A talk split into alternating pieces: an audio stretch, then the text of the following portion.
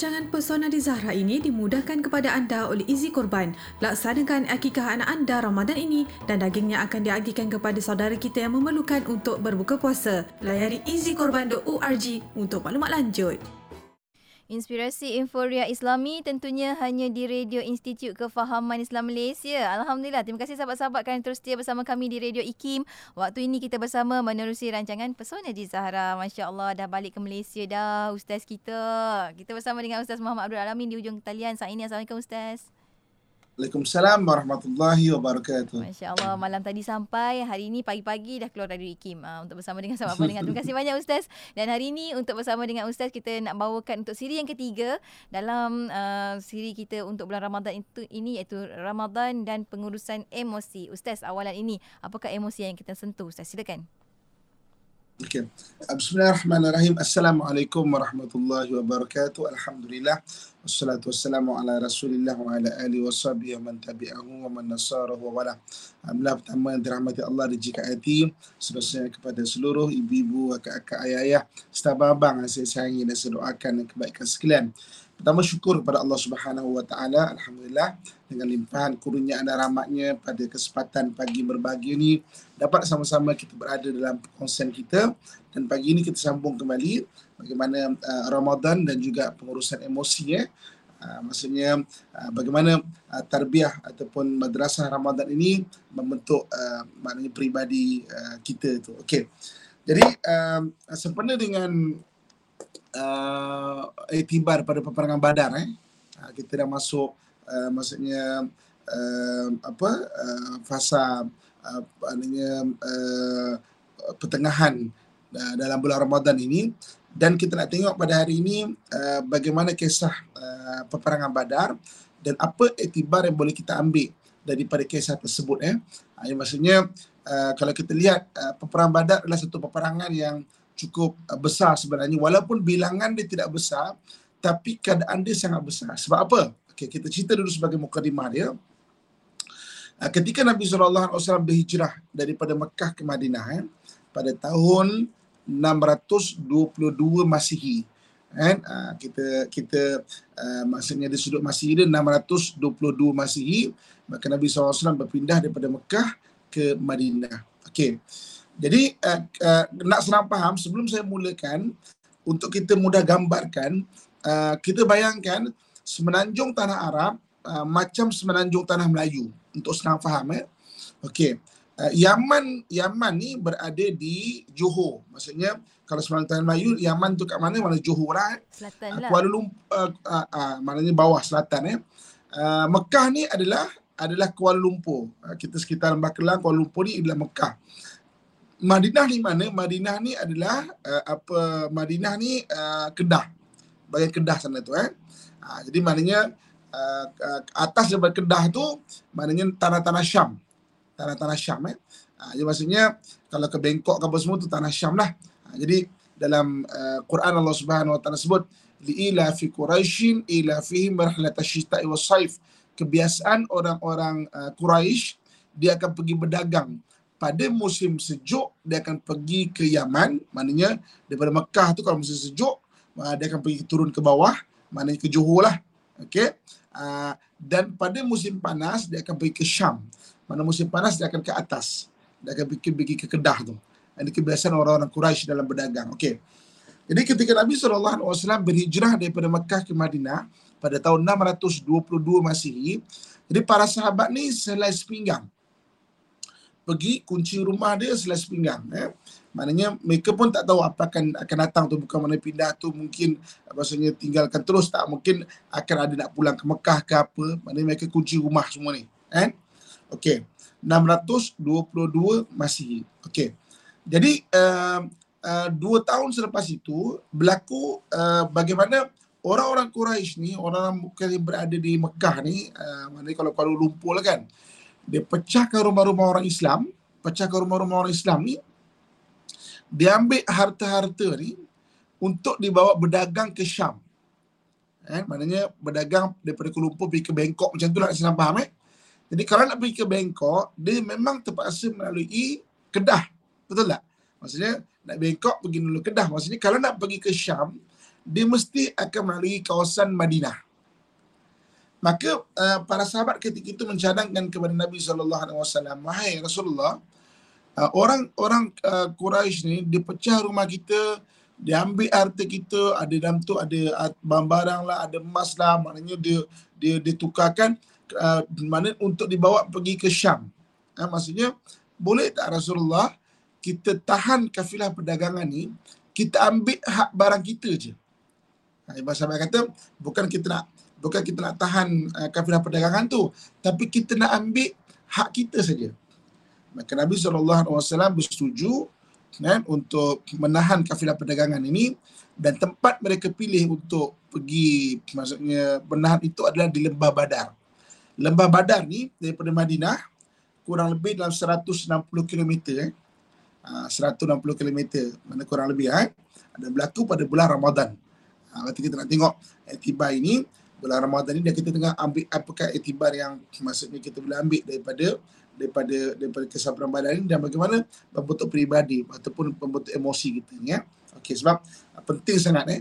Benda yang paling penting dalam hidup kita ni paling mahal adalah kita punya kesihatan mental kita, hati kita sekalipun uh, kita banyak duit sekalipun, banyak harta sekalipun tapi kalau kesihatan mental kita tak sihat maksudnya uh, uh, mana tidak uh, tidak beberapa manfaat harta yang ada.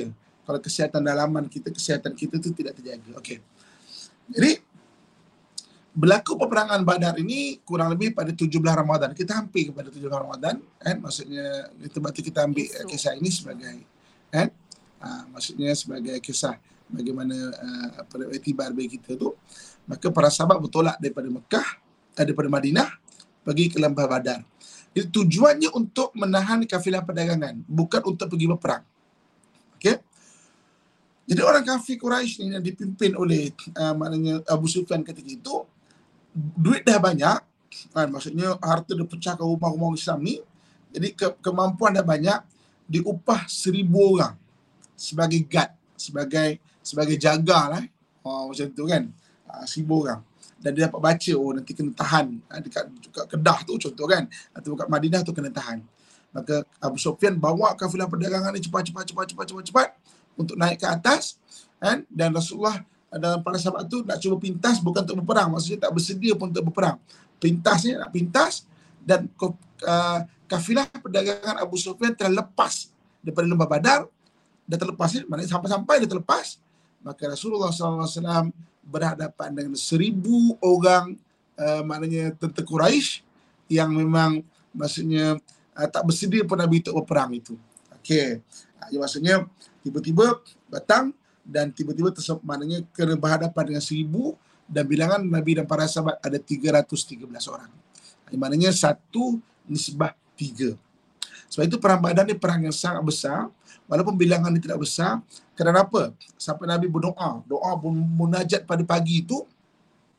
Jubah Nabi itu sampai jatuh ke sini nampak Nabi punya lengan ya kan? Nabi kata kalau Allah bantulah para tentera Badar ini ya. Kalau hari ini katakanlah uh, maknanya ditakdirkan terbunuhlah orang Islam semuanya. Termasuk Nabi SAW maka uh, tak dikhawatiri mana risalah tidak sampai tak ada orang nak menyebut namamu ya Allah. Sampai macam itu sekali. Ha, sebab sebab mana di awal 313 dan tidak ada apa nama persediaan untuk perang pun. Ha, pedang-pedang tak dibawa pun. Mereka cuma bawa ada bawa pedang pun tak banyak yang ada betul-betul. Sebab bukan nak pergi berperang ha, bahkan Nabi kata bagi itu siapa yang ha, ha, kan? Jadi bagi itu Nabi kata siapa yang tak ada pedang ha, pergi ambil pelepah taman pelepah taman ni pukul pun putus tahan pun putus. Tetapi tak ada apa-apa, bolehlah. Tak ada apa-apa kan. ha, sama macam tu sekali ya. Ha, Masya Allah. Bimbang kakak tuan-tuan muslim muslim sekalian. Okey. Jadi Nabi bermunajat pada pagi itu. Dan pada waktu eh, lebih kurang waktu duha, waktu seperti sekarang eh. Waktu duha tu waktu masa-masa lebih kurang sekarang ni. Maka uh, bertemu dua kumpulan ini. Kan, iaitu daripada pihak muslimin 313 dan orang kafir 1000 orang. Dan keadaan sangat berdebar tau. Ha, dia bukan maksudnya apa nama kerana mereka bersedia itu. Maka bermulalah pertempuran kan? Ha, sebelum sebelum uh, sebelum pertempuran pagi itu sahabat ada bincang-bincang dengan Nabi SAW kan? Uh, maka sahabat kata uh, apa nama uh, nama, uh, rasul rasul kata sahabat uh, sebenarnya uh, orang kafir ni nak aku. Maka tak apa biarlah kamu kamu balik biar akulah. Maksudnya yang uh, maknanya uh, menyerah dirilah atau berhadapan dengan orang kafir Quraisy ini dan aku je jangan bahayakan diri kamu maka apa kata para sahabat Rasulullah kami tidak akan meninggalkan nabi kami seperti mana Bani Israel meninggalkan Nabi mereka. Kan? Uh, kenapa Nabi SAW, uh, para sahabat berkata demikian? Okey, Nabi Musa AS ketika dapat menyelamatkan kaumnya daripada Fir'aun, mereka nak pergi ke Baitul Maqdis. Sampai di Jericho, uh, mereka dapat tahu bahawa orang di Baitul Maqdis tidak mengalu-alukan mereka dan mereka terpaksa berperang. Maka ketika itu, apa kata Bani Israel? Wahai Musa, idhab anta wa rabbuka faqatila innaha una qaidun. Kau pergi pergi dulu dengan tuhan kamu pergilah perang dulu. Nanti dah menang berpanggil kami kami duduk sini. Maka Nabi Musa ditinggalkan oleh kaum dia. Maka apa kata orang apa kata para sahabat kami tidak akan meninggalkan nabi kami seperti mana Bani Israel meninggalkan nabi mereka kan ha, maka uh, maka ketika itu uh, para sahabat me, mencadangkan pula kepada Nabi SAW Baik Rasulullah tak apa. Biar kami berhadapan dengan tentera Badar ini, engkau dengan Abu Bakar, kau pergi balik balik ke uh, balik ke Madinah dulu. Sebab mereka hanya ada dua ekor kuda saja ketika itu eh. Mana pergi balik, kan? Maka apa kata Rasulullah SAW? Kita datang ke lembah Badar bersama-sama dan kita akan pulang bersama-sama. Ha, maknanya kesetiaan itu kan bersama-sama. Maka pada pagi itu sekitar duha ini bertemulah dua maksudnya dua apa nama dua dua kumpulan mana antara orang kafir Quraisy dan juga orang Islam di dalam peperangan Badar. Okey. Jadi uh, peperangan itu berlaku dengan penuh keadaan yang cukup berdebar-debar bukan seperti mana uh, yang dikehendaki daripada sudut mereka bukan nak perang pun mereka cuma nak ambil harta saja kan dan uh, bermula peperangan itu dalam keadaan yang memang memang, sangat-sangat uh, apa uh, uh, uh, menggetarkan hati sebab satu lawan tiga tau tiga ni ada kelengkapan perang, satu ni tak cukup kelengkapan perang pun. Ada yang hanya pelempat tamar saja. Kan? Dan di hujungnya mereka menang, kan? tetapi ada kisah-kisah di sebalik kisah itu yang kita akan ceritakan sebentar lagi. Hmm. Ah, Ustaz, tergantung kat situ Ustaz. Terus teruja nak tahu lebih lagi. Masya Allah bila tentang sejarah, sejarah dan juga uh, sirah ni kan Ustaz. Apa pun untuk rakan pendengar jangan ke mana-mana. Kita akan ikuti sambungan uh, kisahnya sebab ada banyak pengajaran yang kita nak ambil daripada Badar ini sendiri. Kita akan sambung lepas kita berhenti rehat ketika itu. Tak ada jangan ke mana-mana. Teruskan kesetiaan bersama kami tentunya hanya di IKIM. Inspirasi Inforia Islami.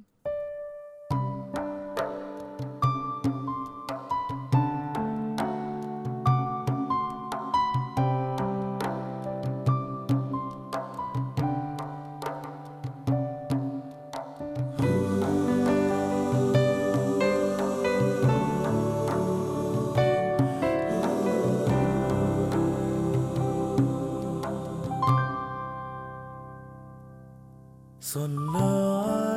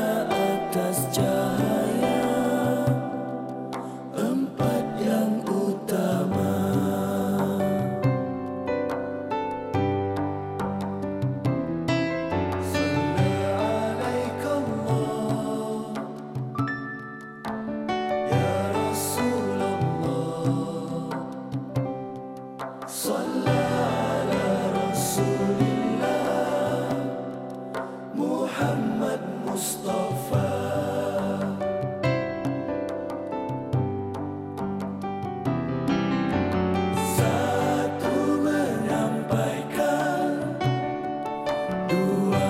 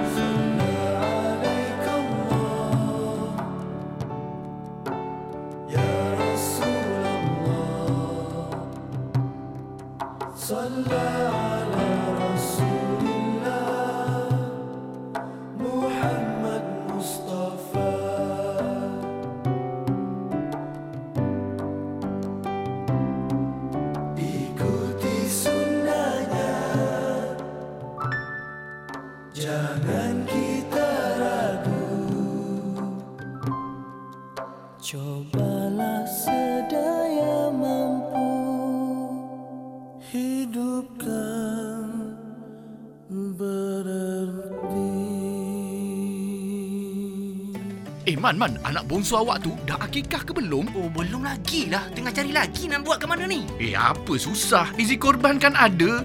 Bulan Ramadan ni, Izi Korban ada buat program akikah. Daging-daging akikah akan diagih kepada saudara kita yang memerlukan untuk berbuka puasa. Wah, menarik tu. Laksanakan akikah anak anda Ramadan ini bersama Izi Kurban. Untuk maklumat lanjut, layari izikurban.org.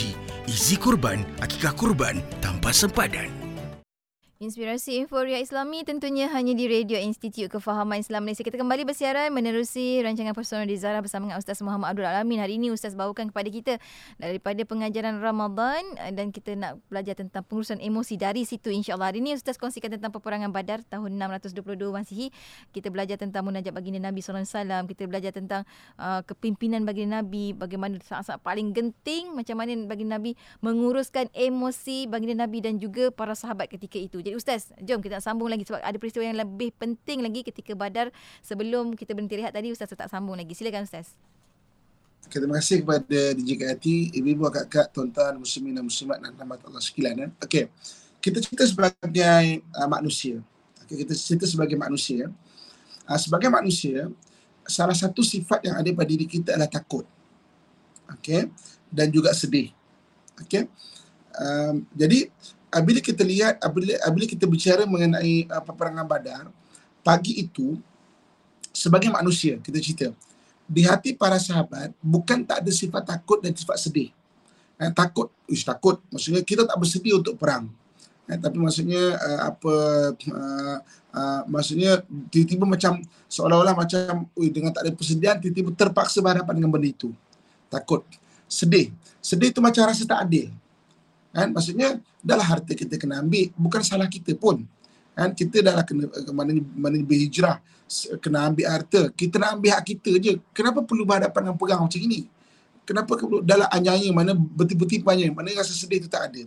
Ha, sebab itu bila kita bicara mengenai uh, uh, perang badar di sudut emosi bagaimana sebenarnya dua emosi ini dia ada bersulaman dalam hati sebagai manusia yang ada iaitu sedih dan juga takut yang dalam Al-Quran Allah sebut orang beriman ni dua sifat yang ada pada diri dia ni iaitu kemanusiaan ini dia boleh manage ataupun dia boleh maksudnya dia boleh uh, apa uh, menguruskan dua benda ini.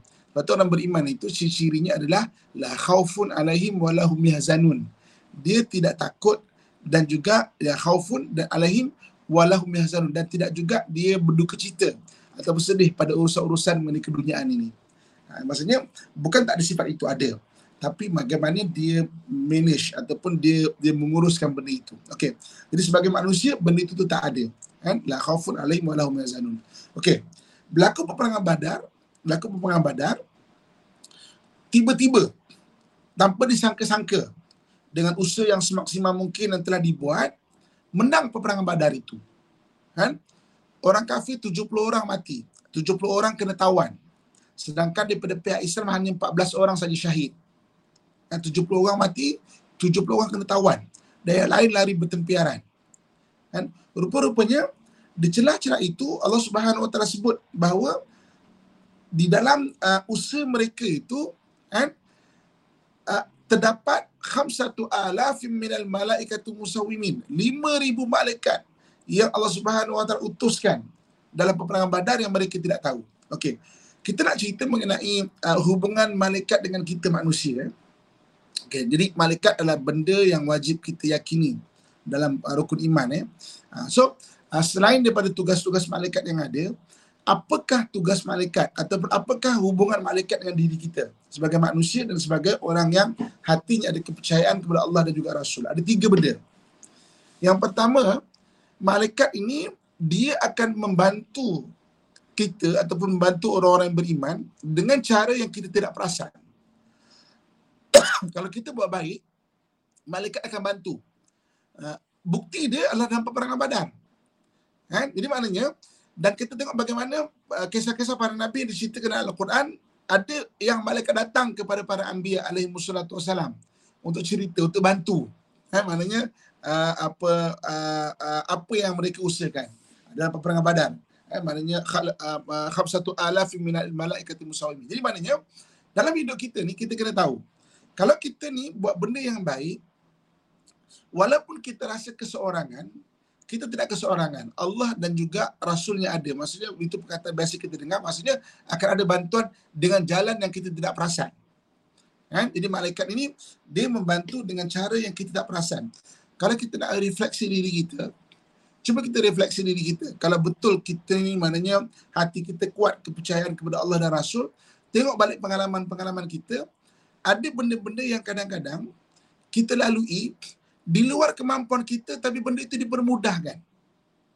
Kan? Dia kata dia tak kisah. Maksudnya berlaku satu benda kan dalam apa pun ada tiba-tiba ada. Ada tak? Cuba boleh boleh kita kongsikan mungkin?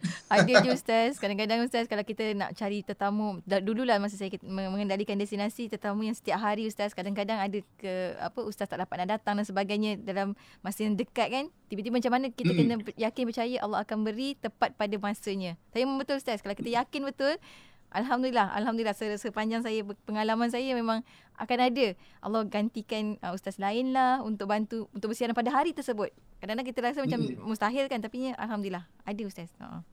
Eh? Jadi sebenarnya pengalaman DJ KIT bukan keseorangan eh. Kalau kita kita refleksi diri kita, ibu bapa kakak, kita ada masalah rumah tangga dan sebagainya. Kalau kita beriman, hati itu ada kepercayaan kepada Allah dan juga Rasul. Berapa ramai orang yang hari ini maknanya berada kesusahan, tiba-tiba Allah bagi jalan keluar yang tak ada tak boleh nak dipikir. Eh, maksudnya jalan keluar yang tiba-tiba tak boleh tak maknanya tak terfikir di, di akal macam mana boleh ada jalan keluar itu. Ha, jadi maknanya antaranya adalah bantuan daripada para malaikat yang kita tak perasan. Sebab itu kalau buat baik jangan rasa kesorangan.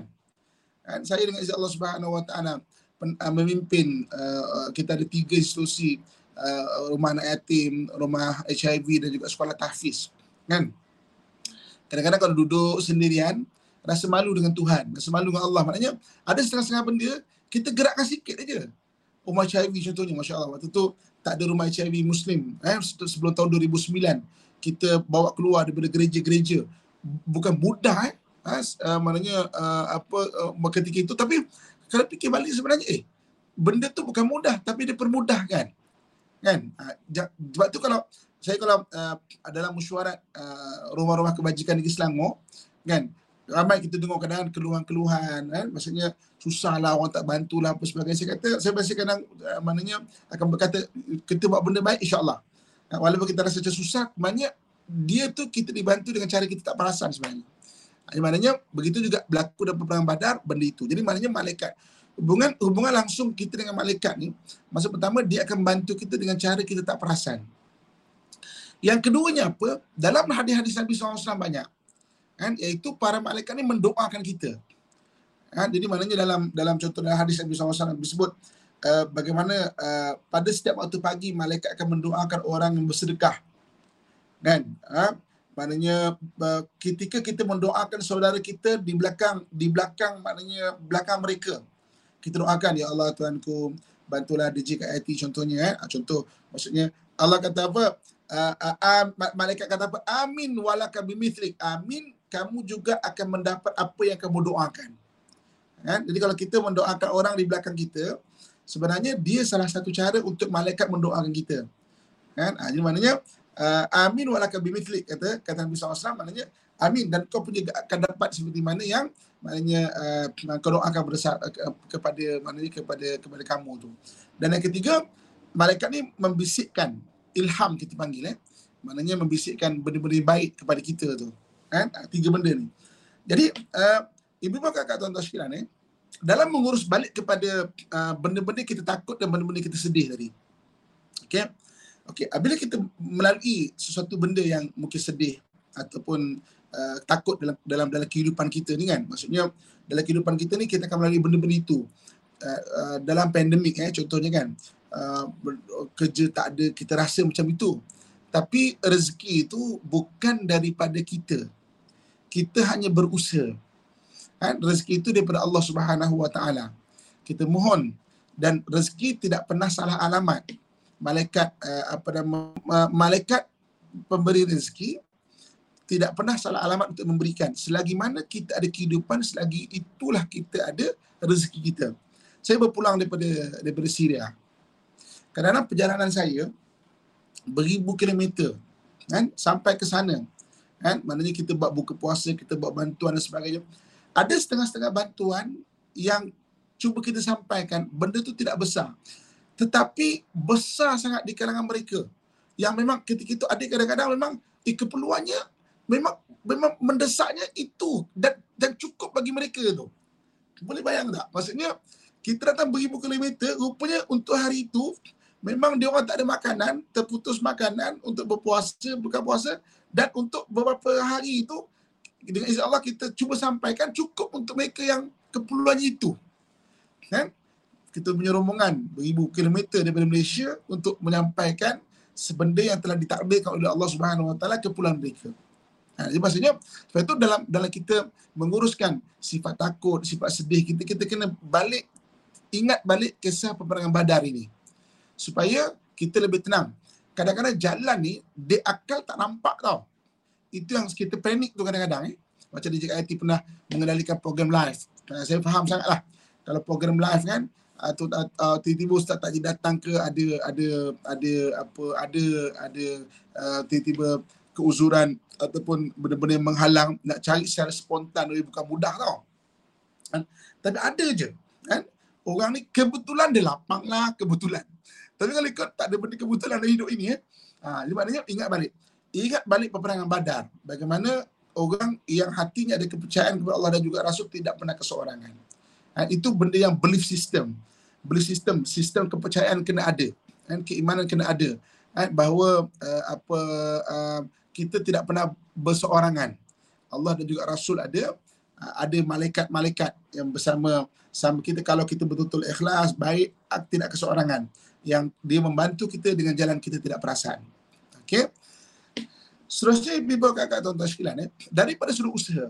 Sebagai manusia Allah suruh kita berusaha laha makasabat wa alaiha maktasabat bagi mereka apa yang mereka usahakan bagi mereka apa yang mereka usahakan surut usaha ni kita kena usaha semaksimal yang mungkin. Kan? Jangan usaha sebagai sebagian jangan usaha malas-malas. Usaha semaksimal yang mungkin kita boleh. Kan? Jadi maknanya contoh macam dalam peperangan badar kita tengok. Rasulullah SAW juga tidak boleh memberi jawapan pada awal permulaan bahawa adakah peperangan ini menang ataupun tidak. Kan sebab itu Nabi pun maksudnya suruh maksudnya berdoa sampai ya Allah tolonglah bantulah pasukan Badar ni tuan ya. Jadi siapa yang tak ada pedang boleh ambil maknanya uh, pelepah tamar contoh ya. Maksudnya usaha semaksimal mungkin. Dalam hidup kita selain daripada belief system tadi, mana sistem kepercayaan, apa benda kita kena buat, kita kena usaha semaksimal mungkin. Okey. Contoh. Okey. Kalau hari ini kita nak rumah tangga kita bahagia, dia kena ada usaha ke arah itu. Okey? Usaha untuk baiki lisan kita. Sebab ramai kadang-kadang dalam rumah tangga ni lisan benda yang uh, benda yang benda yang benda yang besar sebenarnya. Kan? Maksudnya ada orang yang uh, mulutnya itu longkang kita panggil kan. mulutnya tidak berinsurans. Main cakap je. Ada orang yang mulutnya itu dia dia dia bela dengan kandang-kandang haiwan. Kalau anda kata uh, dia marah, maka berlari-larilah haiwan tu keluar daripada mulut dia. Okey. Uh, apakah haiwan yang yang dibela itu uh, terpulang masing-masing eh? Ada orang kadang-kadang haiwan yang najis lazah dia. Haiwan, haiwan yang tidak halal dimakan ada. Okey maksudnya kadang haiwan yang di mulut dia. Maksudnya kita nak rumah tangga kita bahagia, kita ada belief system, kita ada sistem kepercayaan, kemudian kita kena usaha semaksimal mungkin. Kan tak boleh kita maksudnya uh, alah biarlah malam-malam berusaha tidak. Kan maknanya kita usaha semaksimal mungkin. Kita nak supaya anak kita menjadi anak yang soleh dan soleha, kita kena usaha semaksimal mungkin. Kan kita sekolahkan dia, didik dia, bagi dia pelajaran. Belum tentu dia jadi soleha ataupun tidak. Tetapi usaha itu kena ada. Kan? Uh, dan berkat dengan usaha itu insya-Allah Allah akan bagi ya. Uh, sebab uh, orang yang berusaha secara secara sunatullah dia Allah Subhanahu Wa Taala akan bagi. Apa? Hari ini kita nak rezeki kita dimurahkan. Usaha semaksimal mungkin. Usaha, usaha, usaha, usaha, usaha. Apa lagi? Kita nak supaya uh, suami kita ni uh, maknanya uh, uh, uh, tetap sayang kita uh, dengan kerana Allah Subhanahu Wa Taala. Kena ada usaha. Kalau jumpa je nak bergaduh, jumpa je nak bergaduh, secara kemanusiaan dia memang memang memang akan tegang rumah tangga tu. Kena belajar berlapang dada, kena belajar apa untuk uh, toleransi, kena belajar memaafkan diri dan memaafkan orang lain. Itu benda-benda usaha kita panggil.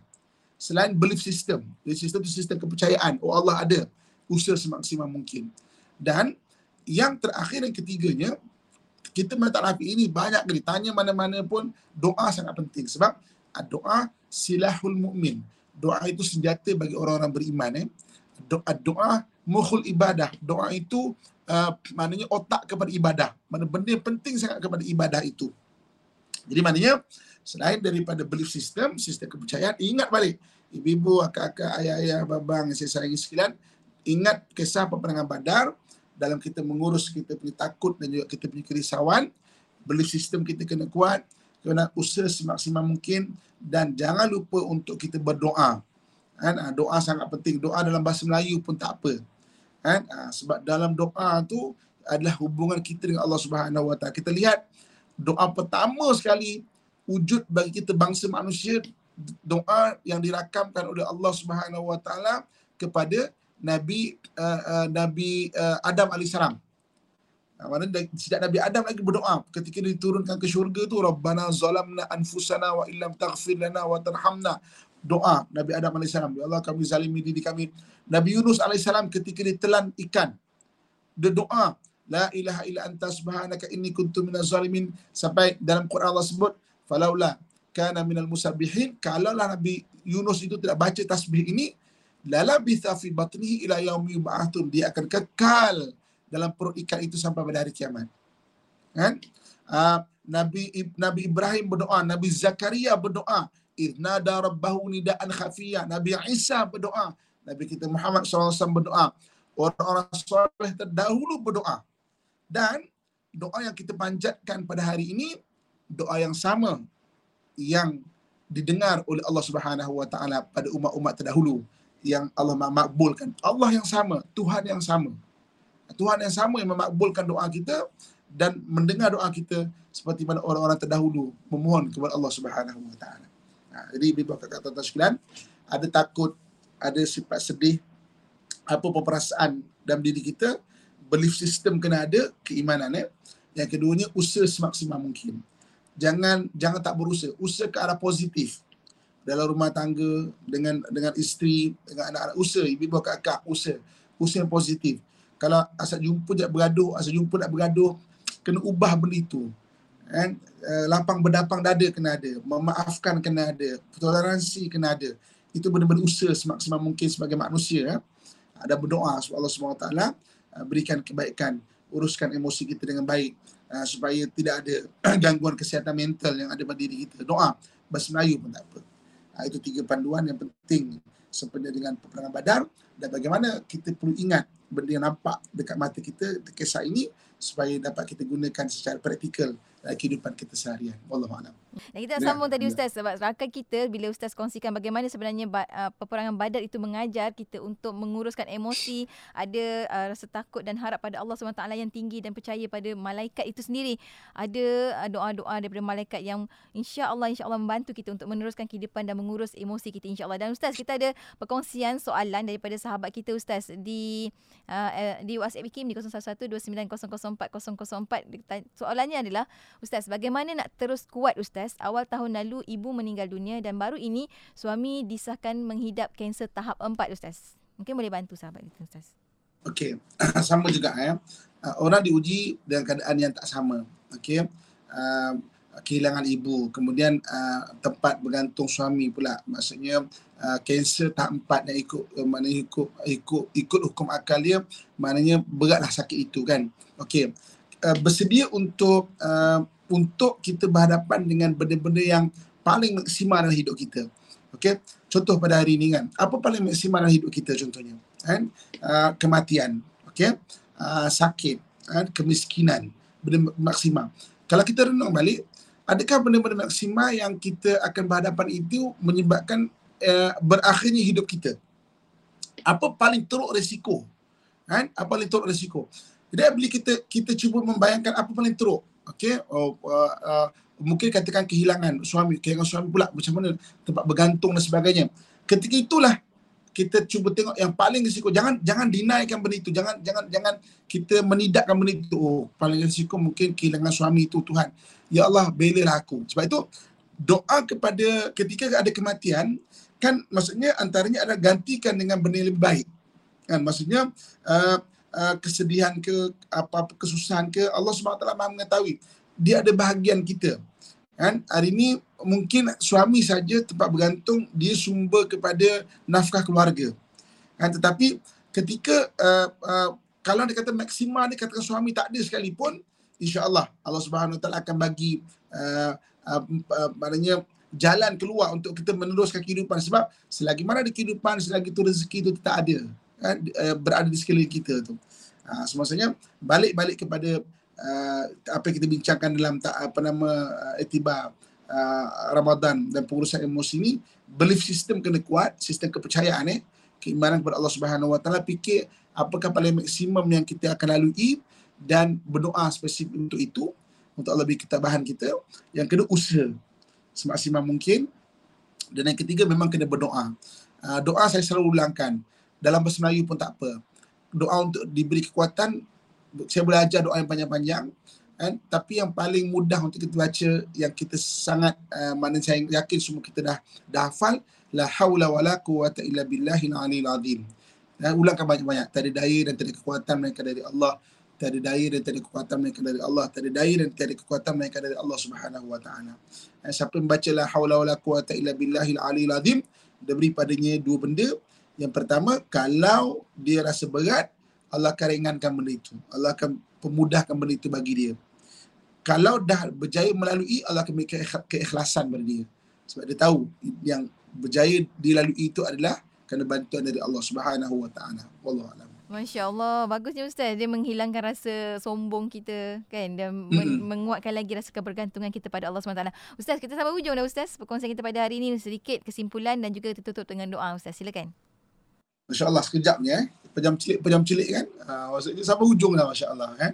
Jadi bibu kakak tuan-tuan muslim-muslim sekalian kan. Bulan Ramadan satu bulan yang penuh dengan iktibar pengajaran.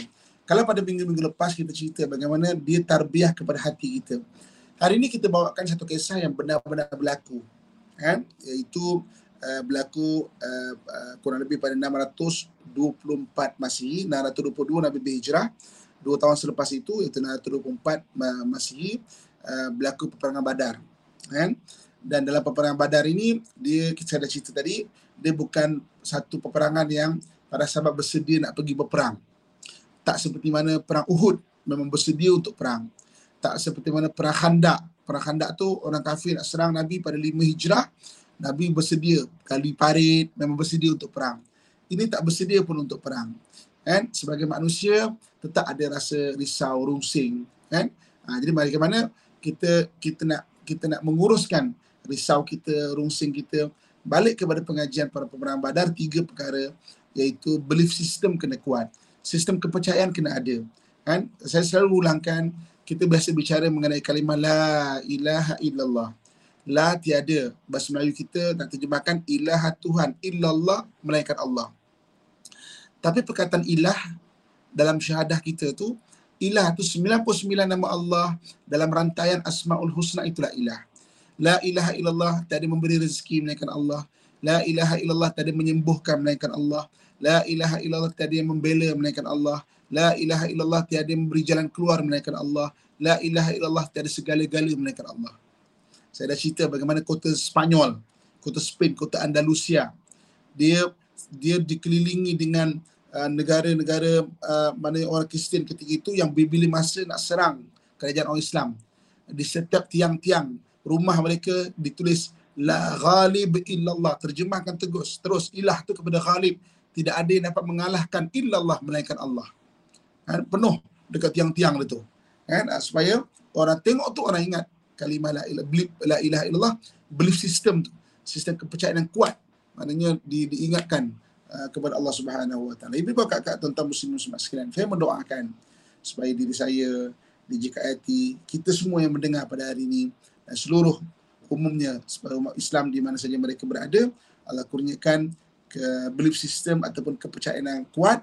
Allah SWT kurniakan usaha kita yang maksimal dan Allah SWT rezekikan kita untuk berdoa. Berdoa juga rezeki eh. Ada orang butuh-butuh buntu tak berdoa pun. Berdoa tu rezeki tau. Allah jentik hati untuk berdoa tu rezeki. Bila berdoa maksudnya kita ingat lagi Allah Subhanahu Wa Taala. Amin ya rabbal alamin. Wallahu alam. Insyaallah kita akhiri dengan doa. Auzubillahi minasyaitanir rajim. Bismillahirrahmanirrahim. Alhamdulillahi rabbil alamin wassalatu wassalamu ala asyrafil anbiya wal mursalin wa ala alihi washabihi ajmain. Ya Allah ya Tuhan kami dengan keberkatan bulan Ramadan ini ya Allah bantulah orang yang susah di kalangan kami ya Allah sembuhkanlah orang yang sakit di kalangan kami ya Allah berikan jalan keluar orang yang mempunyai masalah di kalangan kami ya Allah. Sesungguhnya engkau yang maha pengasih lagi maha penyayang ya Allah. Seperti mana yang telah engkau berikan kepada orang-orang terdahulu daripada kami ya Allah. Berikan rezekimu ya Allah, berikan keimanan kepada kami ya Allah, berikan hidayah kepada kami ya Allah, berikan jalan keluar kepada segala permasalahan kami ya Allah.